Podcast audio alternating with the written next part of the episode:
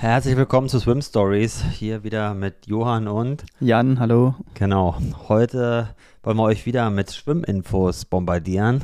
Da haben wir wieder ein paar neue äh, Themengebiete, die wir aufmachen wollen und mit euch so ein bisschen mal quatschen, nachdem wir letzte Woche ja über die Wasserlage gesprochen haben, wie der Beinschlag funktioniert. Da war ich jetzt auch am Wochenende wieder in Hamburg und äh, genau der Beinschlag, Jan, der war das Thema bei den meisten.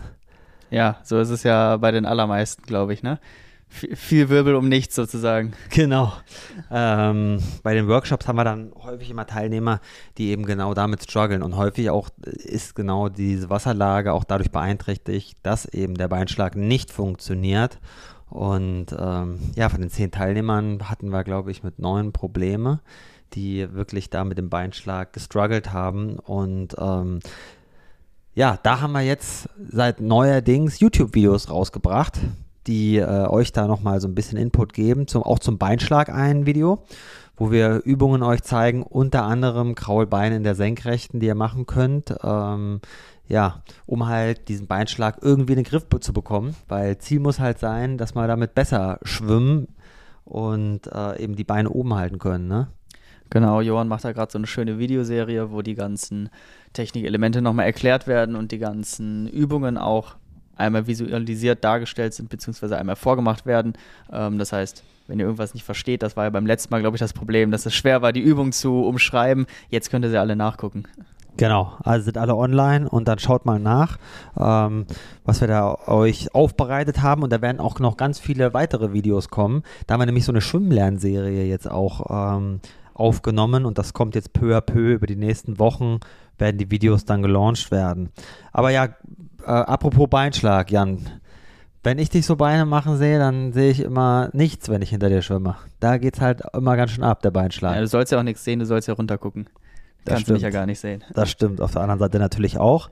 Ähm, aber dennoch, es geht ja immer so ein bisschen eigentlich um effizienten Beinschlag. Äh, das war immer so bei mir der Fall. Ich hatte früher, als ich äh, noch aktiver Sportler oder Profisportler war, da wurde ich mal zwischenzeitlich als Motorboot betitelt, äh, weil ich eben so viele Beine mache. Und äh, ich sage mal, Jan, mach nicht so viele Beine wie ich damals, sondern versuch da effizienteren Beinschlag hinzubekommen. Genau, äh, vielleicht fangen wir mal einmal vorne an. Der Beinschlag ist ja, wie wir es, glaube ich, letzte Woche auch schon besprochen haben, dafür da, um vor allen Dingen die Wasserlage zu stabilisieren. Ähm, soll aber dadurch nicht extrem viel erfolgen, sondern, mhm. wie du halt sagst, ähm, effizient, also möglichst ja, kräfteschonend wollen wir mit dem Beinschlag eigentlich auch so ein bisschen haushalten. Jetzt machen deine Katzen hier Rabatz. Ähm, werden wach. Werden wach, genau, wir sind zu laut. Stören die. Jetzt habe ich schon den Faden verloren. Ähm, genau, aber wir haben ja in Deutschland anscheinend irgendwie mal gelernt, viele Beine zu machen und einen schönen langen Gleitzug zu machen und das äh, da wieder die Rolle rückwärts jetzt zu machen und den Beinschlag ähm, so ein bisschen zu reduzieren, aber trotzdem effektiv zu bleiben, ist gar nicht so einfach. Warum wollen wir das denn machen? Ja, und das ist eben das Thema. Jan kommt ja wie ich vom Schwimmen und die Schwimmer machen traditionell, zumindest hier, extrem viel Beine. Und ähm, der Beinschlag kann natürlich vortriebsrelevant sein, ist es aber bei vielen nicht, gerade die, die im, ja, im, sagen wir mal, im zweiten Lebenslauf dann irgendwie nochmal mit dem Beinschlag begonnen haben, ja. Ähm, oder die, die im ersten Lebenslauf Fußball gespielt haben. Oder die, genau, ja. Die äh, haben dann wirklich häufig ein Problem mit dem Beinschlag, dass sie ihn überhaupt nicht hinbekommen und zappeln wie die Verrückten da hinten rum. Und leider ist es dann so, dass der Beinschlag aber äh, kaum dazu nutzt, die Beine oben zu behalten und gar nicht, um Vortrieb zu erzeugen. Und ähm, dadurch kostet er eigentlich nur super viel Energie. Und die Energie, die verschleudern, war dann so stark, dass eben mit den Armen auch keine Kraft drin ist. Ne? Genau. Ähm, also um aus dem Bein im Prinzip Vortrieb wirklich erzeugen zu können, müssen wir in der Lage sein, unsere Fußgelenke einfach richtig zu überstrecken. Also da wirklich den Vortrieb aus den Füßen zu holen und natürlich den Beinschlag auch einfach sauber ausführen. Also nicht aus dem Knie schlagen, sondern aus der Hüfte schlagen. Ähm, genau, und da werden die meisten sehen, wenn ihr zum Beispiel mal einen Fersensitz macht und dann versucht mit den Knien so ein bisschen oh, hochzukommen, ja. Ja. dass ihr gar nicht mehr richtig in diese Fußgelenksüberstreckung reinkommt, ähm, was wir ja als Triathleten auch gar nicht immer so unbedingt wollen, ja, weil je laxer unsere Fußgelenke sind, desto verletzungsanfälliger sind wir da natürlich auch. Ähm, das können die Schwimmer natürlich deutlich besser. So sieht's aus. Also die müssen sich dehnen. Ich weiß noch, dass damals Michael Phelps gar nicht laufen durfte, weil er so häufig umgeknickt ist, ne? dass er dann wirklich ähm, schauen musste, dass er nur sich im Wasser bewegt. Ähm, und das ist so ein bisschen auch das Problem, wenn wir viel laufen, verkürzen sich auch diese ganzen Bänder, ja, um Fuß. Ähm, und deshalb ist der Beinschlag halt häufig, ähm, ja, ne, eigentlich, man kann es klar sagen, eine Katastrophe bei den Triathleten. Ja, er funktioniert einfach nicht. Ähm, und dann wird er auch noch nicht trainiert, ja. Also man mag es nicht und äh, deshalb umgeht man es auch im Training. Und auch statisch sind sozusagen die Fußgelenke nicht in der Lage, sich zu strecken. Ja, und dann haben wir halt so ein Unhappy Triad, wie man das vielleicht in der Medizin beschreiben würde. Das heißt, der Beinschlag funktioniert nicht, ja. Ja, das ist auch mal geil, wenn ich dann im Training bin oder meine Leute im Verein trainiere. Ähm, und dann sage ich schon, wir müssen jetzt mal ab und zu mal ein paar Beine schwimmen, wir machen auch nur 8x50 und ihr dürft sogar Flossen anziehen. Dann sind sie trotzdem alle super unglücklich und die meisten kriegen dann noch einen Krampf. Erklär mal wieso. Ja, ich sage erstmal, dass du letztes Mal im letzten Training hier die, die Flossen angezogen hast. Also, das war uncool. Ich musste nämlich als einziger dann ohne. Ja, aber nur weil Johann keine dabei hat, das bist du halt selber schuld. Wer nicht mit komplettem Material zum Training kommt, ne, der muss halt leiden. Ja, das sehe ich anders. Du kannst, du kannst einen Beinschlag. Und du hättest das auch ohne machen können. Anstattdessen hast du mich hier überrundet. Ja, ähm, das war dann auf jeden Fall deprimierend. ja. Nichtsdestotrotz, äh, die Krämpfe, ja, die hast, hast, du doch auch häufig bestimmt bei deinen Leuten, oder? Genau, genau. Also das ist gerade, wenn wir da das Beineset schwimmen, das ist auch völlig egal, ob wir es am Anfang oder am Ende schwimmen, da haben die allermeisten Krämpfe. Ja, ich sage immer, ein gutes Beinschlagtraining endet mit einem Krampf, nämlich weil die Fußgelenke bzw. die Muskulatur der rückwärtigen Kette, heißt der Waden, äh, die ist das nicht gewohnt, ähm, unter dieser Verkürzung zu arbeiten, weil nämlich, wenn der Fuß gestreckt ist, ist die Wadenmuskulatur ja extrem verkürzt und ähm, ja, das mag die Muskulatur nicht und deshalb neigt sie halt schnell zum Krampfen und das sieht man immer wieder. Aber auf der anderen Seite bestätigt das dich, wenn du das da mal trainierst, dass eben deine Füße gestreckt waren und das ist erstmal gut. Genau. Ähm, also wer einen Krampf hat, der hat es grundsätzlich schon mal richtig gemacht. Also das ist dann schon mal gar nicht so schlecht von der Sicht aus. Aber natürlich wollen wir irgendwann mal ohne Krampf da durchkommen. Und das machen wir. Das ist einfach nur Gewöhnung. Die Muskulatur muss sich umgewöhnen. Das ist Übungssache. Und dafür sollte man einfach immer Beine schwimmen. Das wurde mir auch letztens wieder schmerzhaft klar, als ich mit euch da geschwommen bin. Und dann sind wir wie viel? 600 Meter irgendwie Beine geschwommen, irgendwie unterteilt. Das war also schon ein ganz, schön Brett, ganz schönes Brett. Ja, also wir sind 600 Meter am Stück geschwommen, genau 25 Meter immer Beine Seitenlage und dann 25 Meter Kraul gesamt. Oder meinst du das Set, was wir davor die Woche das ist davor geschwommen? Ja. Okay, ja, da sind wir zweimal 100 Beine geschwommen. Dreimal das Ganze. Und da habe ich auch nur im letzten Block die Flossen angezogen. Ja, also ganz so schlimm war es auch nicht. Ja, okay, da, genau. Aber 6 mal 100 Meter Kraul Beine, also da draußen, das ist, das, das mal viel. nach. Das ist schon eine Menge. Äh, nichtsdestotrotz sollte man schon versuchen, Richtung 10% vom Training nur Beinschlag zu machen. Das wäre schon ganz äh, gut wenn man da hinkommt, das ist so ein bisschen der Richtwert. Also da, wenn ihr drei Kilometer schwimmt, einfach 300 Meter Kraulbeine, äh, unterteilt am besten in 6 mal 50 Meter und dann habt ihr das Ganze weg. Immer wieder mit Abstoß, hast du auch nochmal ein paar Meter gespart. Also das sollte man versuchen, immer hinzubekommen, wenn man dann den Beinschlag wirklich verbessern will. Ähm, können wir nur jedem empfehlen, ne? Genau. Also wissen wir jetzt, Beinschlag ist irgendwie notwendig, Krämpfe sind auch normal. Ähm, warum wollen wir denn jetzt vom Beinschlag her wieder so ein bisschen das eigentlich wieder so ein bisschen reduzieren. Obwohl, also wir haben jetzt schon gesagt, wir können daraus keinen wirklichen Vortrieb erzeugen, wenn wir nicht so in diese Fußgelenksüberstreckung kommen. Ähm, und wir wollen auch ein bisschen Energie sparen. Mhm. Aber gibt ja für uns Triathleten noch ein paar andere Punkte, warum das gar nicht so mega viel Sinn macht, so viele Beine zu machen. Ähm, und das liegt vor allen Dingen auch daran, dass wir im Wettkampf in der Regel Neo anhaben und die Beine eh schon super hoch sind. Und wenn dann da kein Vortrieb rauskommt, dann ja, können wir auch schon fast mehr oder weniger hängen lassen und die Energie einfach sparen.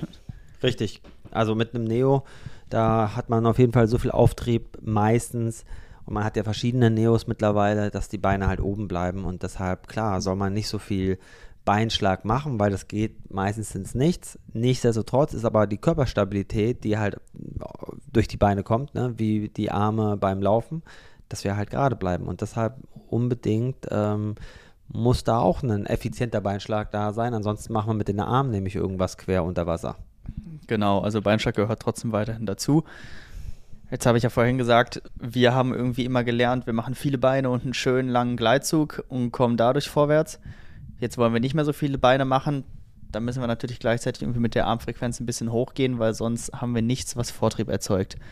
Richtig. Es gibt ja den Zweier- und den Sechser-Beinschlag. Vor allem, das sind so die Primärantriebsvariationen, ähm, sagen wir mal. Ähm, und umso mehr wir natürlich äh, hochfrequent schwimmen, umso schwieriger wird der sechster Beinschlag. Das heißt, sechs Beinschläge pro zwei Armzüge. Und ähm, deshalb müssen wir den versuchen zu reduzieren, wenn wir höhere Armfrequenzen erreichen wollen. Ansonsten, wenn ihr schneller schwimmt, nur mit versucht eine höhere Frequenz der Arme zu machen, wenn die Beine irgendwann so stark angestrengt werden, dass ihr, äh, ja, dass ihr halt einfach schnell Platz seid, beziehungsweise diese Armfrequenz nicht halten könnt. Deshalb entkoppeln und versuchen, einen sogenannten Pendelbeinschlag zu machen. Ja, und gerade dieses Entkoppeln ist unglaublich schwer. Ne? Also das muss man richtig, richtig üben. Und ich ertappe mich auch immer wieder dabei, dass gerade wenn es so in die ganz hohen Tempobereiche geht, also so Schwelle und drüber, dass ich dann schon mich darauf fokussiere, eine hohe Armzugfrequenz zu schwimmen, die Beine aber trotzdem von der Intensität irgendwann mitgehen. Richtig. Ja, oder zumindest halt ein bisschen stärker wieder werden. Ja, das ist bei dir immer noch stark zu sehen, dass eben der Beinschlag dann doch noch ganz schön heftig ist, ja. Also das ist auch so eine Sache, die man, wenn man lange Zeit geschwommen ist, nur, nur schwer wieder los wird. Nichtsdestotrotz sieht man halt immer wieder Langstreckenschwimmer, die besten der Welt eigentlich, die halt genau das machen, nämlich den Beinschlag auf ein Minimum reduzieren. Da ist zum Beispiel Katie Ledecky, die eigentlich fast gar keinen Beinschlag mehr macht und nur noch mit den Armen zieht. Also ich glaube, da kann man sich halt viel abgucken. Ja, genau. Also, wenn ihr jetzt gerade erst mit dem Schwimmen anfangt, äh, seid froh und lernt nicht das Falsche wie wir damals. Ähm, oder seid zumindest in der Lage, das vernünftig umzustellen. Ähm, ich arbeite noch hart dran, aber es will noch nicht so richtig funktionieren. Ja, und da zeige ich Jan immer die Videos vom Daniel Wiffen. Ich weiß nicht, wer von euch den Namen schon mal gehört hat, aber das ist äh, der aktuelle Weltmeister über die 15 Meter Kraul. Hat Florian Wellbrock auch äh, besiegt und das ziemlich heftig mit 11, 12 Sekunden, letztens in Doha. Hast du das eigentlich geguckt, Jan? Nein. Oh, oh je. Ich also, muss mich jetzt hier wirklich äh, hart outen, aber ich bin in der Schwimmszene äh, nicht, mehr, nicht mehr richtig drin. Ich bin ja Triathlet. Ja, wird Zeit, dass du mal wieder da reinguckst. Vielleicht kannst du da noch was lernen. Aber Daniel Wiffen, der schwimmt auf jeden Fall auch mit kaum Beinschlag. Also das ist unglaublich, wie der seinen Beinschlag reduziert und nur über die Arme kommt. Und ähm, ja, da hat man es auch wieder gesehen, so ein bisschen in Doha, dass eben die allerbesten, auch bei den Frauen, die 15 Meter gewonnen hat, nee, 8 Meter gewonnen hat, die Quadri Quadrella, oder wie heißt sie ganz genau? Ähm, auf jeden Fall die Italienerin, die es eben ähm, ja auch ähnlich geschwommen ist, ne? nämlich mit wenig Beinschlag und extrem hoher Armfrequenz. Und damit ja auch unsere ne, Isabel Gose ähm, besiegt hat. Genau, ähm, also wir haben uns das gerade nochmal so ein bisschen äh, angeguckt und da durchgeklickt und wir haben in unserem Vortrag von dem, äh, für den Aufbauworkshop haben wir ja auch immer zwei Videos drin, einmal den Wellbrock und einmal den, hilf mir auf die Paltinieri. Sprünge. Genau, der ja auch äh, diese extrem hohe Armfrequenz schwimmt und diesen Pendelbeinschlag macht, ähm, der dabei sehr unruhig aussieht und ich fand gerade der äh, Wiffen, der sah fast noch, das sah fast noch eleganter aus. Äh, vielleicht müssen wir mal gucken, ob wir da äh, ein vernünftiges Video bekommen, dass wir das mal austauschen. Genau. Also ähm, Daniel Wiffen, der schwimmt ja nicht ganz hochfrequent, bei weitem nicht so hochfrequent wie äh, Paltinieri. Ähm, Dadurch sieht es dann natürlich nicht ganz so hektisch aus. Genau, aber er reduziert halt den Beinschlag. Also wir haben auf der einen Seite Florian Wellbrock, der extrem lange Gleitzüge macht und damit einen Sechser Beinschlag agiert. Wir haben auf der anderen Seite den äh, Daniel Wiffen, der auch relativ lange noch gleitet, vergleichsweise, und äh, da aber nur einen Zweierbeinschlag macht. Und wir haben dann den äh, Gregory Paltenieri, der eben extrem hohe Armfrequenz macht mit ähm, ja auch so einen ganz leichten Beinschlag, der auch noch so teilweise so übereinander schlägt. Ne? Wenn man es jetzt anguckt, sieht nicht ganz so schön nee, aus. Nee, genau, das sieht nämlich, die Leute im Workshop sagen auch immer so, oh, der überkreuzt ja total. Und also das äh, mag vielleicht auch ein Stück weit an der Kameraperspektive so von unten hochgefilmt liegen. Ähm, aber es sieht schon wild aus, was der da unter Wasser macht. Ja, definitiv. Also man hat auf jeden Fall alle Möglichkeiten oder sieht man, dass es halt Leute gibt, die extrem langen Armzug machen, mit wenig, mit viel Beinschlag, ja, und eben auch diese kürzeren Züge mit wenig Beinschlag. Also es gibt verschiedene Methoden, richtig schnell zu schwimmen. Und ähm, ja, da sehen wir jetzt aber Daniel Wiffen das erste Mal so, der ähm, ja, der dann halt doch nochmal den Unterschied jetzt macht und gerade mit Abstand würde ich fast behaupten, der beste Langstreckenschwimmer der Welt ist. Ja, jetzt müsste man gleich gerade nochmal die Zeit natürlich nachgucken, aber Florian Wellbrock ist eine 1444 geschwommen auf die 1500, äh, der Daniel Wiffen dementsprechend ein paar Sekunden schneller. 1434. Ähm, also das sind Jungs, die sind alle richtig schnell unterwegs über die 1500 Meter, ne, Durchschnittszeit oder Durchgangszeit auf die 100 Meter von unter einer Minute. Mhm. Kann keiner von uns auch nur einmal 100 Meter schwimmen, du vielleicht noch. Du nicht mehr? Ich konnte das nie. Ich ne? bin so sprintschwach schon oh. immer gewesen. Ich habe es nie unter die Minute geschafft. Das ist, äh, tut mir auch ein bisschen weh in der Seele, aber deswegen bin ich ja zum Triathlon gegangen.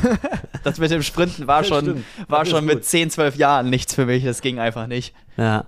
Ja, ja gut, unter den Voraussetzungen ist natürlich besser, wenn man Triathlon macht, ja, ne? Ja. Hätte ich, also, hätte ich vielleicht beim Schwimmen bleiben sollen. Ja. Weil Sprinten, ich war eigentlich 1500 Meter Sprinter und ähm, ja, war da auf jeden Fall aber auch nicht schneller als das, was die hier im Schnitt schwimmen. Ja, vielleicht ein bisschen. ähm, also unglaublich, wie die da, ähm, welche Geschwindigkeiten die da erreichen. Also eigentlich schwimmen sie um eine Minute. Die äh, ersten und letzten 100 sind halt deutlich drunter. Genau.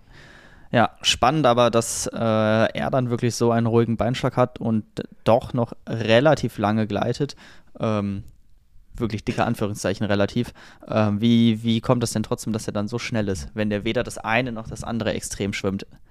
Wo ähm, der das liegt an seinem extrem effizienten Armzug. Und ich sage das auch immer wieder in meinen Workshops, ganz wichtig ist, dass ihr erst zieht, danach aufdreht und atmet. Ja, also wann ist die Atmung wirklich integriert im Zug? Nämlich erst nachdem der Unterwasserzug beendet ist. Und dann sagen immer wieder viele, ja, ähm, wir sehen es aber auch in Videos, die drehen schon auf währenddessen ähm, sie im Grunde genommen noch mit dem Arm unter Wasser ziehen. Und ähm, wo ich auch immer denke, so ah, krass, okay, viele Welt, also Sportler auf Weltniveau, ähm, die machen das wirklich relativ früh. Aber jetzt kommt Daniel Wiffen und der macht das eben ganz genauso, wie ich das immer da erzähle. Nämlich erst den Zug beenden, dann rotiert er auf, also sehr, sehr spät und atmet auf die Schulter. Und ich glaube, da ist auch so ein Teil dieses Erfolgs, den er, den er da hat, dass er den Zug wirklich maximal ausnutzt und die anderen, die natürlich super gleiten, aber die tendenziell etwas früher aufrotieren. Ähm, vielleicht fehlt es da die 1, 2 Prozent, die auch dann einen Unterschied machen, ja. Und ähm, das fällt auf jeden Fall auf, wenn man sich das anschaut, dass er halt extrem spät erst aufrotiert. Man hat auch gut gesehen in dem Video, dass er super weit vorne auch anstellt. Also er sticht vorne ein, macht sich lang, geht direkt in den Catch, aber extrem weit vorne. Also ähnlich wie wir das auch auf dem Video vom Wellbrock immer sehen. Ähm, und dann scheint er wirklich das, was wir auch immer zu sagen, dass wir nicht durchs Wasser ziehen wollen, sondern uns am Wasser abzudrücken oder abdrücken wollen, dass er das halt wirklich äh, beherrscht, einfach wie kein anderer. Genau, und das Video, was wir meinen, ist einfach bei YouTube einzusehen. 1500 Meter Kraul, Weltmeisterschaften Doha, einfach mal in die Suchleiste eingeben und dann findet er das. Im Zweifelsfall findet er auch noch den 800 Meter Indoor-Weltrekord, den hat er nämlich am Ende des letzten Jahres bei den Europameisterschaften aufgestellt. Also sind beides Kurzdistanzen, ne? Also, äh, nee, Quatsch, jetzt war Doha war Langdistanz. War lange 50 Meter Bahn, nicht 25. Die Langdistanz, im Schwimmen. 50 Meter Bahn. Ist schon ganz schön weit bis auf die andere Seite des Beckens. Definitiv. Ja, aber man sagt ja immer Langbahn und die Kurzbahnmeisterschaften und äh, Europameisterschaft waren auf der Kurzbahn Ende des letzten Jahres und da ist er da auch äh, Weltrekord geschwommen über die 800 Meter. Unfassbare Zeit. Das waren irgendwie, was war, war das? Also es war äh, extrem schnell und ähm, auch die 1500 Meter jetzt. Ähm, ist halt krass, wenn man die in 14,5 Minuten schwimmen kann. Und ähm, ja, das Anstellen unter Wasser, das ist natürlich eine ganz wichtige Sache. Daniel Wiffen ist auch, glaube ich, 22. Ja. Wenn du das sagst, ja. wir können es nachgucken. Ja, er ist auf jeden Fall noch sehr jung. und äh, sehr flexibel. Das ist natürlich auch immer so, glaube ich, eine Sache, die umso älter man wird, umso teilweise fester wird die Schulter ähm, durch die vielen Lebenskilometer, vielleicht auch mal durch die Verletzungen. Ähm, und deshalb ähm, ja, haben junge Sportler da einfach noch eine bessere Flexibilität, die sie mitbringen. Und ähm, das sieht man, wenn ihr unter Wasser schaut, wie er extrem anwinkelt. Das ist schon eine Augenweide. Ja, also ihr merkt, Johann ist verliebt. Jetzt äh, bei den nächsten Workshops gibt es jetzt den neuen Musterknaben, dem wir nacheifern wollen. Definitiv, das müssen wir auf jeden Fall machen. Ähm, also ich finde das richtig cool, vor allen Dingen halt mit dem, mit dem Atmen, dass er das so spät macht, das finde ich super, ähm, weil nämlich das ist auch meine Intuition, beziehungsweise auch das immer gewesen, was ich propagiert habe und jetzt macht so ein Sportler genau das ähm, und ist halt auch damit der Weltbeste. Das ist schon ja, super zu sehen, dass es halt immer noch eine Entwicklung gibt. Ähm, auch wenn es noch kein Weltrekord bedeutet, äh, ist er jetzt trotzdem nur noch drei Sekunden von weg. Und ich meine, da kommt ja eine große Veranstaltung jetzt diesen Sommer. Vielleicht haut er da einen raus. Scheint auf einem guten Weg zu sein. Ne? Also ich glaube, du musst äh, das Video nochmal dir irgendwo rauskopieren und das, das mal analysieren, Caption, genau. So, das, dass, das machen wir sowieso. Dass die, dass die Leute mal sehen, was wir jetzt hier besprochen haben. Das ja. ist ja immer dann doch immer ein bisschen schwer sich vorzustellen. Also guck da mal auf dem YouTube-Kanal, da werde ich noch ein Video kurzfristig jetzt ähm, hochladen, wo ich die Technik von Wiffen nochmal erkläre und äh, vielleicht den Unterschiede gerade zu den anderen Top-Leuten da nochmal aufzeigen werde. Genau. Aber was war jetzt noch bei den Weltmeisterschaften? Da waren ja nicht nur, ähm, wir hatten ja aus deutscher Sicht auch ein paar Erfolge zu melden, muss man sagen. Ne? Ja, gehen wir mal weg von der ganzen Technik und hin, hin, zu den Fanboys, obwohl wir uns ja gerade geoutet haben und da gar nicht mehr so richtig im Thema sind. Aber ich glaube, dass die Deutschen dieses Jahr tatsächlich mal wieder ganz gut abgeschnitten haben. Nämlich, ich glaube sogar die, es war auf jeden Fall die erste Goldmedaille seit der WM 2009 die äh, die Deutschen im Becken geholt haben. 2009, das war ja. Rom. Da ist ja. damals Paul Biedermann Weltrekord geschwommen. Genau, das ist 15 Jahre her. Halleluja. Ähm, diesmal über 100 Meter Schmetterling. Ja, bei den Damen, bei der ähm, Köhler, Angelina Köhler heißt sie, glaube ich. Ähm, also Gratulation an der Stelle. Und es gab zudem auch noch zwei Silbermedaillen und drei Bronzemedaillen. Also immerhin mal wieder sechs deutsche Medaillen bei der Schwimmweltmeisterschaft. Ja. Wir sind noch auf Platz 14 der, des Medaillenspiegels gelandet, also gar nicht mal schlecht. Und äh, auch wenn natürlich Länder wie Südkorea, ja, wo man sich denkt, so, ey, kann das denn sein? Oder Neuseeland, ähm, Portugal, Irland durch Daniel Wiffen natürlich, ja, vor uns waren. Frankreich, muss man sagen, war vielleicht ein bisschen eine Enttäuschung, ist nur ein Platz vor uns gelandet, hat viele Silbermedaillen aber dafür gewonnen, aber. Ja, genau, da muss man sich natürlich immer die Wertung oder die Gewichtung der Medaillen angucken. Ne? Also Irland hat, okay, zwei Goldmedaillen geholt, aber sonst nichts anderes. Also es ist nur ein Sportler, der im Prinzip die Nation da versucht hat, nach oben zu heben. Ja. Ähm, ja, krass sind natürlich wie immer die Amerikaner und die Chinesen, ne, die da mit Abstand einfach am vorne, äh, vorne dabei sind. Die Chinesen hier mit 23 Goldmedaillen. Das ist schon das eine ist schon, Hausnummer. Ja, unglaublich. Also die USA im Vergleich haben gerade mal neun Goldmedaillen gewonnen, auch wenn das natürlich jetzt nicht die goldene Ära ist, ja, wie damals unter Michael Phelps, ähm, haben sie trotzdem noch extrem gute Schwimmer und auch Schwimmnationen wie Australien und die Niederlande, die ja auch früher mit Peter van den Hochenband, der ist glaube ich immer noch da als ähm, äh, als Funktionär tätig für die Holländer. Der war ja so der Gegenpart von Ian Thorpe. Das war der Zeit, da wurdest du gerade wahrscheinlich geboren. Ja, also die kenne ich alle vom Namen nicht mehr. ähm, lange her ist es auf jeden Fall, äh, dass die sich über 200 Meter Kraul gebettelt haben. Um, ähm, aber es sind so Schwimmnationen, die es halt immer geblieben sind, wie die Holländer eben und die Australier. Um, ähm, und ja, China rutscht aber immer weiter nach vorne und mittlerweile sind sie ja erfolgreicher als die drei nächsten äh, Schwimmnationen. Ja, als die USA, Australien und Niederlande, wenn ich es mal zusammenzähle, 16 plus 5, ja, haben die zwei Goldmedaillen mehr ähm, als die anderen und äh, anderen drei. Das ist schon brutal. Und gerade auch die 100 Meter ähm, der Männer wurden bei dem 4x100 äh, Lagenstaffel, war das meine, glaube ich, wurde auf jeden Fall in der Staffel, ist der erste Schwimmer. Da ähm, kann man Weltrekord schwimmen. Danach nicht, weil dann ist ja immer der Startsprung noch mit drin. Genau, dann ist fliegender Start, fliegender ja, Start. das nicht kennen. Um, aber der erste, der ähm, ist sozusagen ein regulärer Start und da kann man, Welt kann man sozusagen Rekord schwimmen und das wurde auch gemacht. Da ja, Wahnsinn. Eine 46,80 war das. Also nochmal schneller als der Popovici von vor ein paar Jahren, von vor zwei Jahren. Ähm, hat der äh, Chinese ähm, nochmal einen Weltrekord aufgestellt. Jetzt äh, bin ich auf dem falschen Fuß ein bisschen, weil ich gar nicht weiß, wie hieß er denn nochmal, der Kollege. Ist auf jeden Fall mir noch unbekannt gewesen. Also unglaublich, was für ähm, ja, Nachwuchs da mittlerweile auch äh, bei den bei den chinesischen Sportlern rankommt, ja, also Leute, die man eben nicht so kennt, wie Sun Yang beispielsweise, der ja in einem sehr schlechten Licht mittlerweile steht.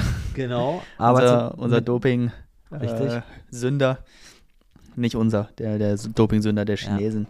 Ja. Ähm, aber jetzt habe ich es nochmal, Pan Zan äh, Zanlei. Das, ist, das, das hast du bestimmt falsch ausgesprochen, aber ihr könnt es nachlesen. Pan Zanlei, ja. Wie auch immer, aber ich habe es versucht, ja. Ähm, also Wahnsinn, was die chinesischen Schwimmer da mittlerweile können. Wer auch noch weiß, Cesar Cielo war ja mal früher auch Rekordhalter, ist der erste unter 47 Sekunden gewesen.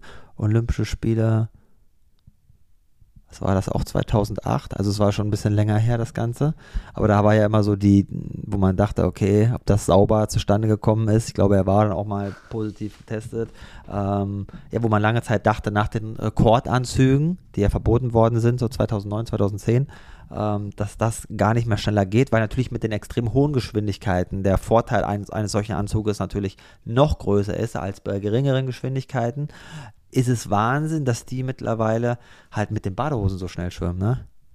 Ja, da hat sich echt nochmal einiges getan.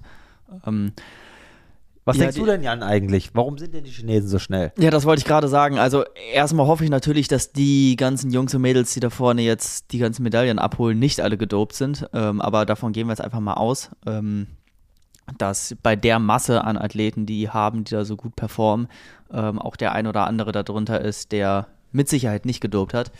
Ähm, ich glaube, in erster Linie liegt es einfach an der Disziplin, die die Chinesen an den Tag legen. Ja? Und das liegt nicht an der Disziplin der einzelnen Sportler, sondern an der ganzen, ähm, ja, an der ganzen Haltung, die ja in dem Land herrscht. Ne? Das fängt ja bei der Schule an und das überträgt sich auch auf die, auf die Arbeit und auf die verschiedenen äh, Sportarten, die dort ausgeübt werden. Ne? Wir kennen das ja, dass die Chinesen auch schon seit Ewigkeiten im Turnen extrem gut sind, im Turmspringen und so weiter. Also alles, ähm, wo man sehr, sehr, sehr viel trainiert oder trainieren muss und wo man extrem gedrillt werden kann. Da sind die einfach sehr, sehr gut. Ja, also ich gehe damit konform. Ich glaube auch, dass das genau der Fall ist. Ne? Dass Chinesen vielleicht auch so ein bisschen, ähm, ja, dieses individuelle ähm, tägliche Streben nach ähm, Individualismus vielleicht auch viele nicht so haben, ja, dass die sich wirklich da ähm, auch mehr, also was heißt unterordnen, aber versuchen, ähm, andere Sachen, andere Werte damit zu bringen, wie das Vaterland beispielsweise stolz machen, ja. Ähm, das sieht man auch immer, ich war jetzt letztens erst wieder in China, ähm, ja, das, da herrscht eine andere Disziplin im Land und ähm, da herrscht vielleicht sowas wie Nationalstolz, ne? Und dass man das äh, wirklich zeigen will, wo hingegen hier in Deutschland, ehrlich gesagt, ähm, wenn man so das Sportliche sieht, dann geht man ins Schwimmbad und wenn man zu schnell schwimmt, wird man schon angekackt, dass man irgendwie wen nass macht da, ja. Ähm, ich glaube auch, das ist mir in Amerika beispielsweise immer so der Unterschied aufgefallen, dass die Leute einen fragen, ey, was machst du, wo kommst du her? Dass da schon viel mehr die Bereitschaft war, mal zu hören, ey, wer, ja, warum kann er so gut schwimmen? Und ähm, dass das halt auch in China, glaube ich, so ein so eine Sache ist, ja, eben, dass man versucht, das Höchste zu, zu anzustreben und seinen persönlichen Wunsch nach Joy, nach irgendwie, nach irgendwie Erfüllung im Leben, das ja viele auch zu Recht mittlerweile haben, ja, ähm, dass da eben noch ein anderer Fokus herrscht. Ja, also das soll jetzt natürlich nicht heißen, dass wir hier alles Larrys sind und nur faule Säcke, die nichts machen. ähm, aber die Chinesen legen da schon eine andere Arbeitsmentalität einfach an den Tag, die in dem Land aber schon immer irgendwie so war. Und ähm, also ich bin froh, dass ich nicht im chinesischen System aufgewachsen bin, weil da werden, glaube ich, die gerade die Kinder schon ganz schön verheizt auch. Ähm, die werden schon sehr, sehr früh sehr gedrillt da das muss man jetzt auch nicht unbedingt für gut heißen, also zumindest ich heiße es nicht für gut, ähm, aber am Ende, ähm, ne, man erntet das, was man sät. Ähm, aber der krasse Kontrast dazu, was du jetzt auch gerade sagtest, ja, ist, dass das Sportsystem in Deutschland einfach äh, kacke ist gerade. Ne? Also das haben auch das Nico Nils vor, vor zwei Wochen im Pushing Limits Podcast ja. mal besprochen, dass unser Sportsystem einfach Mist ist hier. Ne? Und das sehen wir an allen Ecken und Enden. Ne? Die Leichtathleten bringen keine Medaillen mehr nach Hause. Die deutschen Schwimmer waren super, super lange jetzt echt, echt schlecht. Und selbst König Fußball lässt nach. Ne? Also das Beispiel Schwimmbad ne, oder irgendwelche Laufbahnen, auf die man dann nicht drauf darf, weil man da kein Vereinsmitglied ist, obwohl die Laufbahn gerade offen ist und offensichtlich ungenutzt ist. Ähm, das zieht sich ja überall durch. Ne? Also wir haben da einfach, wir werden sozusagen vom Staat so ein bisschen alleine gelassen, was das äh, Sporttreiben angeht, das, das Leistungssporttreiben. Das stimmt. Ja, das ist ähm, eine andere Sache, obwohl ich ja sagen muss, ich war schon mal in Peking vor dem Olympiastadion. Äh, also das Olympia äh, Leichtathletikstadion und das Schwimmstadion, die sind direkt nebeneinander. Da kam ich auch nicht rein. Das war ein nicht öffentlich zugängliches Bad. Also äh, korrigiert mich gerne, aber ich kam damals da nicht rein in das Ding. Ja, das war ein riesen Aquadom. Also geil. Aber leider konnte ich da keine Bahn schwimmen.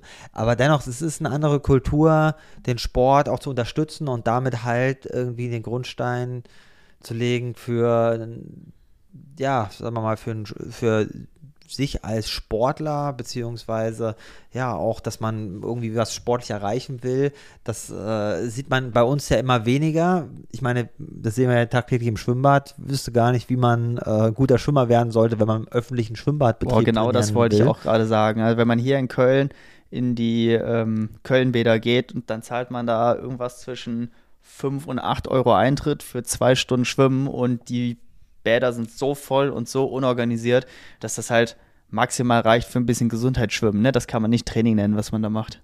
Ja, also das hat leider äh, genau damit nichts mehr zu tun und auch die äh, Vereine, das ist teilweise wirklich so, dass man bei den Triathlon-Vereinen immer gesehen hat, dass sie super voll sind.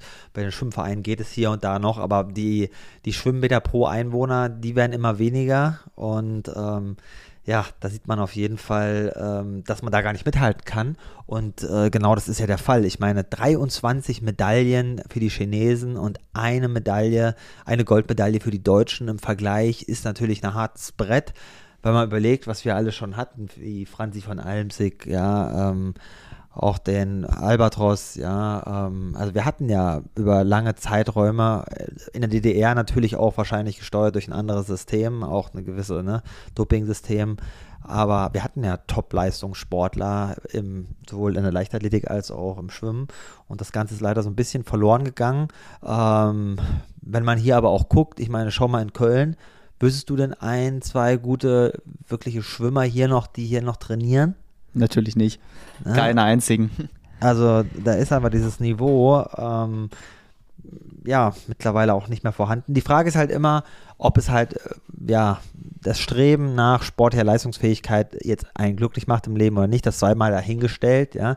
Nichtsdestotrotz muss man natürlich irgendwie schauen, dass man langfristig auch da nicht abgehängt wird sportlich, ähm, dass wir vor allen Dingen vom Trainingswissenschaftlichen auch nicht abgehängt werden. Und ich glaube auch, das ist so ein bisschen, ne? Ja, auf jeden Fall. Also ich glaube, wir werden jetzt in Paris einen guten Richtwert mal sehen, wo wir denn wirklich so stehen. Und ich glaube, wenn wir mal ähm, aus der Bubble Triathlon mal so ein bisschen herausgucken, wo die Chancen dieses Jahr ja wirklich gut stehen, mal vielleicht wieder eine Medaille zu holen, dann würde ich sagen, mal übergreifend über alle Sportarten steuern wir wahrscheinlich auf ein ziemliches Fiasko zu. Und spätestens dann muss in Deutschland mal echt ein bisschen was passieren, um den Sport nochmal wieder voranzutreiben. Ja, aber das ist, glaube ich, eine Sache, die braucht sehr lange weil du ja irgendwie die Nachwuchssportler finanzieren musst, weil wenn sie erstmal erwachsen sind, ich meine jetzt mit so einem ähm, Top-Leistungssportler, der vielleicht nicht ganz vorne ist, ähm, wie willst du den jetzt nochmal auf die richtige, äh, beziehungsweise nicht auf die richtige Schiene, das ist das falsche Wort, aber wie kannst du den jetzt noch besser machen? Schlussendlich muss man der Jugendarbeit irgendwie da versuchen, mehr Gas zu geben. Und wenn ich das schon wieder, gestern hatte ich ein Gespräch mit einem Trainer, ähm, der in einem Schwimmbad hier Unterricht macht und dann äh, sagt, ja, ähm, er kann halt, also die Kinder kommen teilweise gar nicht, die er da trainiert. Der 50 Prozent ähm, der Kinder sind gar nicht aufgetaucht von der Gruppe. Und dann hat man teilweise Wartelisten von zwei Jahren, weil halt nur ein Trainer dastehen kann, weil halt so wenige Trainer überhaupt verfügbar sind. Und äh, ja, ähm, halt nicht mal die Kinder schon eine Ausbildung bekommen, dass sie überhaupt schwimmen können, wie soll es dann dazu führen, dass sie irgendwann mal Leistungsschwimmer werden, ähm, wenn es schon, sagen wir mal, ein Glück ist, überhaupt die Schwimmschule machen zu können? Ja, genau. Das ist im Prinzip das eine Extrem, wo das Problem sozusagen beginnt. Äh, das andere oder die, das andere Ende vom Lied hat mir der Felix letztens erzählt, unser alter Trainer, der mittlerweile beim äh, Landesstützpunkt in Essen Trainer ist, also quasi unsere ähm, Jugend im Triathlon ausbildet. Ähm, und der hat mir auch gesagt, dass die jetzt gerade tatsächlich mal Förderungen bekommen haben, um den Jungs und Mädels mal ein paar Euro zuzusteuern, wenn es um das Finanzieren von internationalen Wettkämpfen geht. Also es ist ja im Triathlon auf der Kurzdistanz so, dass man, wenn man aus der Jugend rauskommt, wo man DTU-Cups und sowas macht, dann zu den Kontinentalcups erstmal gehen muss, also Europacups, Afrika-Cups und so weiter, um sich dadurch so ein bisschen hochzuarbeiten, Weltcup und ja. im besten Falle irgendwann WTS. Ähm, aber wie sollst du denn zu einem Afrika-Cup hinkommen, wenn du keine Kohle hast mit 17? Wie soll das funktionieren? Ne? Und dafür sind jetzt soeben mal ein paar Euro locker gemacht worden, dass die mal ein, zwei Wettkämpfe machen können, beziehungsweise dahin fliegen können, ohne direkt ähm, ihr Taschengeld komplett aufzubrauchen oder die Eltern anpumpen zu müssen. Und das kann es halt auch irgendwie nicht sein. Genau, das ist auch ein großes Problem. Dass einfach das, ja, das, das sportliche, der sportliche Erfolg halt einfach von dem finanziellen Background der Eltern abhängt. Ähm, und äh, da ist wahrscheinlich auch ein Riesenunterschied zu China ja, wenn die haben jetzt ja zu den chinesischen Winterspielen damals, haben die ja sogar dann irgendwie Skifahrer ausgebildet. Das hatten die ja davor gar nicht. Da haben sich die besten Coaches aus Europa eingekauft und haben ihre Leute einfach trainiert. Ja, und das natürlich wahrscheinlich ohne Kosten. Die haben sie da hingestellt, haben gesagt, ihr werdet jetzt Skifahrer. Und dann hat man das Ganze durchgezogen. Äh, bei uns lässt man dann die Leute auch noch selber bezahlen und ist nicht in der Lage, da mal was zu machen. Ähm, ja, was ich ja auch so ein bisschen schade finde, ist einfach auch die mediale Berichterstattung. Wann bekommst denn du mal hier auch irgendwie eine Doku über so einen Wellbrock oder auch über die Triathleten der Deutschen? So ein bisschen was bekommst du mit, aber so richtig viel? Es ist sehr, sehr wenig. Also gerade was die Medien außerhalb der eigenen Bubble angeht. Ne? Also als jetzt mal Gold über 100 Meter Schmetterling geholt wurde, das hat dann schon mal die Sportschau und ZDF, Sportstudio und was auch immer und so weiter, da ging es dann schon überall durch.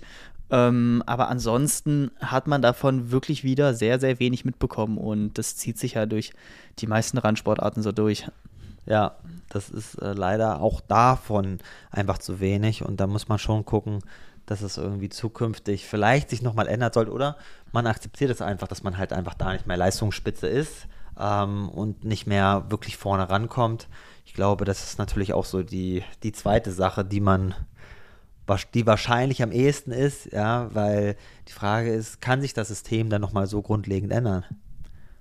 Ja, das ist eine schwierige Frage, vor allem bei den ganzen gestiegenen Kosten im Moment. Also ich meine, uns ist, glaube ich, allen bewusst, dass wir gerade wirklich andere Probleme ähm, in unserem Land und auch in Europa und so weiter haben ähm, als den Sport. Aber nichtsdestotrotz finde ich, ähm, muss da echt mal wieder ein bisschen einen Schwerpunkt drauf gelegt werden. Ja, aber die Holländer bekommen es ja auch hin. Ich glaube, da ist äh, wahrscheinlich auch kein besseres Klima als bei uns. Das liegt nur daran, weil die kiffen dürfen. Wenn wir jetzt kiffen dürfen, dann werden wir auch wieder besser. Weißt du, das liegt daran? Bestimmt. so ein kleines Land und so viele gute Sportler verhältnismäßig, das, das kann nur damit zusammenhängen. Na, da müssten wir doch eigentlich bald auch wieder Weltklasse sein, oder? Eigentlich schon. Wird doch jetzt wieder erlaubt. Also dahingehend, klar, ähm, ja, viele Probleme, das ist immer schön gesagt. Äh, ich glaube, wir, uns geht es dennoch äh, überproportional gut zu allen anderen, zu den meisten anderen. Ich glaube, wenn man immer unterwegs ist, also ich war ja jetzt auch wieder viel auf Achse, auch wenn wir auf den Kanaren sind, die Spanier, da ist man in Deutschland, hat man schon eine ganz andere Versorgung, ja, angefangen mit einer Krankenkasse, angefangen, wie alles da aussieht, ja, was die Leute verdienen. Ähm, da ist natürlich auch so ein bisschen die Frage, ob das nicht nur eine, Ausrede ist. Oder, ja, total. Ja, ob eben, äh, auch selbst wenn man jetzt die Ukraine rannimmt, so ein Romantschuk, der ist Fünfter geworden über die 1500 Meter Kraul, ja, ähm, die ja wirklich ein schlimmes Schicksal haben und selbst die machen Hochleistungssport und wenn man mal guckt, ich müsste mal schauen, hier, okay, die sind nicht unter den Top 25. Doch, da sind sie, unter Japan. Ah, Ukraine. Auch einmal Gold, einmal Silber, zweimal Bronze. Also wenn man denkt, äh, Ukraine hat, glaube ich, ein Zehntel unserer Bevölkerung. Irgendwie sowas. Also auf jeden Fall deutlich kleiner. Hat aber vom Grunde genommen genauso viel Medaillen wie wir. Also einmal, okay, eine Silber weniger und eine Bronze weniger, also schon ein bisschen weniger. Ja, dafür, dass die Hälfte der Soldaten oder der, der Männer dort gerade im Krieg ist, ist der Schnitt, glaube ich, gut. Wie auch immer, genau. Aber ich meine jetzt auch vom Mentalen her. Also selbst die bekommen das hin, ordentlich zu trainieren. Deshalb sollten wir das in fern Deutschland dann halt auch schon hinbekommen. Aber ähm, ja, da bin ich mal gespannt, wie das weitergeht. Ich meine, ich sehe es ja allein schon mit so Gimmicks, mit diesem Tempotrainer. Ähm, wüsste jetzt gar nicht, welche, welcher Verein mal mit sowas trainiert. Dann habe ich so ein. Gar äh, nicht. Kennen die meisten nicht. Kennen die gar nicht, ne? Dann habe ich dieses, äh, dieses AO Labs, ähm, also einen äh, Druckmessplatte fürs, für die Hände, wo man genau sieht, ähm, ja, wie eben der Widerstand äh, sich im Wasser da verteilt, habe ich auch noch nicht gesehen. Jetzt gibt es eine tolle Brille, die ähm, eine Brille, die kommt aus Kanada. Ähm, das hat sich von Intel damals abgespalten, habe ich gehört. Ja, Form Swim heißen die, also unbezahlte Werbung hier. Ähm, die habe ich äh, jetzt ein paar Mal genutzt. Die ist wirklich sensationell. Man sieht einfach genau im Display, ähm, ja, wie der Kopfwinkel da ist. Zukünftig soll da auch noch, ähm, oder ist da jetzt in einem neuen Update auch noch äh, so ein GPS dabei. Das heißt, du kannst im Freiwasser da äh, geradeaus schwimmen. Geil. Und äh, wie ich gehört habe, kommen da noch einige andere Features. Und wenn ich so in Deutschland immer in, unter den Schwimmern da sehe, da hat eigentlich nie einer irgendwas Technisches an. Uhren sind ja auch verpönt. Es ist ja sowieso so, dass wenn man ins Schwimmbad kommt ähm, und man sich ja eigentlich sofort als Triathlet identifiziert, wenn man diesen riesen Sack mit allen möglichen Tools und so dabei hat. Ähm, früher habe ich mich auch darüber lustig gemacht. Mittlerweile muss ich auch sagen, die haben ja schon durchaus ihre Berechtigung. Ähm, also man braucht mit Sicherheit nicht 500 Tools, aber man darf auf jeden Fall ein paar Sachen gerne auch mal benutzen, um so sein Training einfach auf ein höheres Level zu heben. Ne? Also wenn man die Sachen willkürlich benutzt und keine Ahnung hat, wofür die da sind und die einfach nur benutzt, um sie zu nutzen, weil man sie halt gekauft hat in irgendeinem Wahn, dann macht es natürlich keinen Sinn. Ne? Aber man kann auch da natürlich sein Training irgendwie optimieren und das auch nutzen. Total. Ne? Vor allen Dingen geht es mir halt darum, ähm, dass halt äh, der Sport sich immer weiterentwickelt. Und das haben wir ja im Triathlon, da nutzen wir alles Uhren, wir haben, äh, ja, wir tracken alles ganz genau, wie viel Watt wir da treten und äh, auch wie wir beim Laufen, mittlerweile gibt es ja auch so dieses Stride, ähm, wo man halt genau sehen kann, wie man läuft und also ein Fußpath wo man genau sieht, ähm, wie die Bewegung ist. Und im Schwimmen ist so wenig, was bei den Top-Leuten da verwendet wird. Wir waren ja auch wieder letztens in Potsdam, da sehen wir ja auch die, den Bundesstützpunkt. Und ähm, ja, also wenn ihr da draußen mal ähm, sowas mitbekommt oder wenn ihr uns da vielleicht irgendwie ein Gegenbeispiel mal nennen könnt, aber ich wüsste jetzt in meiner ganzen Schwimmerkarriere und auch danach nicht, dass irgendeiner mal mit so ein paar Gimmicks arbeitet. Da gibt es da mal vielleicht einen Laktattest, aber ähm, dass man so, es gibt ja mittlerweile sogar ein VO2 Max Master, also dass man den, den, Sauerstoffbedarf da während des Schwimmen bestimmen kann. Das habe ich nie bei irgendeinem Deutschen gesehen, dass er sowas verwendet. Ähm, was nicht heißen muss, dass man sowas machen muss, aber ich denke, die Besten der Welt, was ich auch sehe, wenn man die so Literatur anguckt, ähm, die machen immer wieder Experimente und gucken, wie was funktioniert. Und ich glaube, das ist halt der Weg, was auch die Chinesen haben, nämlich sich anzugucken, nicht nur, dass die Leute fleißig sind, sondern auch, wie sie trainieren nach neuesten Methoden. Ähm, und dass das hier so ein bisschen gerade im Schwimmsport leider nicht mehr ganz der Fall ist. Nee, genau, das stimmt. Also da ähm, hat Sportdeutschland ein bisschen Arbeit vor sich, dass wir da mal wieder auf einen äh, etwas grüneren Zweig kommen, damit wir im besten Falle, ich habe das heute Morgen noch äh, bei Instagram wieder eingespielt bekommen, das Finaltor bei der WM 2014 durch Mario Götze. Solche Momente wollen wir halt einfach mal im besten Fall wieder ein bisschen häufiger erleben, am besten querbeet durch alle Sportarten ähm, und das ist ein bisschen abhanden gekommen. Ja, deshalb hoffen wir auf die Olympischen Spiele. Mal gucken, was da rauskommt. Und ähm, ja, damit beenden wir den Podcast heute. Genau, ich habe nichts mehr. Nee, wir haben nichts mehr, beziehungsweise nur noch Hinweis aufs nächste Mal. Da bearbeiten wir dann wieder ähm, eine technische Komponente, dann nicht mehr den Beinschlag, sondern da kommen wir langsam weiter nach vorne und wir gehen auf die Atmung ein. Also wie die genau funktioniert, das werden wir euch beim nächsten Mal dann erzählen. Ähm, ich hoffe, die Folge hat euch gefallen.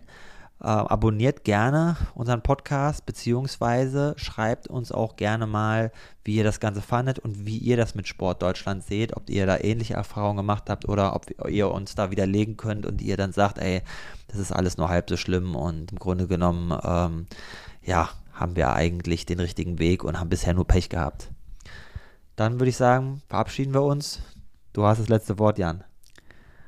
Ja, ich hoffe, hat Johann ja schon alles gesagt. Ich, euch hat die Folge gefallen und ihr seid dann in den nächsten Wochen wieder mit dabei. Und wenn ihr auch mal Themenvorschläge oder Wünsche habt, was wir bearbeiten sollen, dann schreibt uns das gerne per ähm, Instagram direkt, also per DM oder äh, per E-Mail. Ihr findet schon einen Weg. Und ja, viel Spaß beim Zuhören. Jetzt muss ich aber nochmal reingrätschen. Das war aber kein Wort mehr. Das war ein Satz. Das, das war war ein- langer Satz. Also, tschö. Ciao.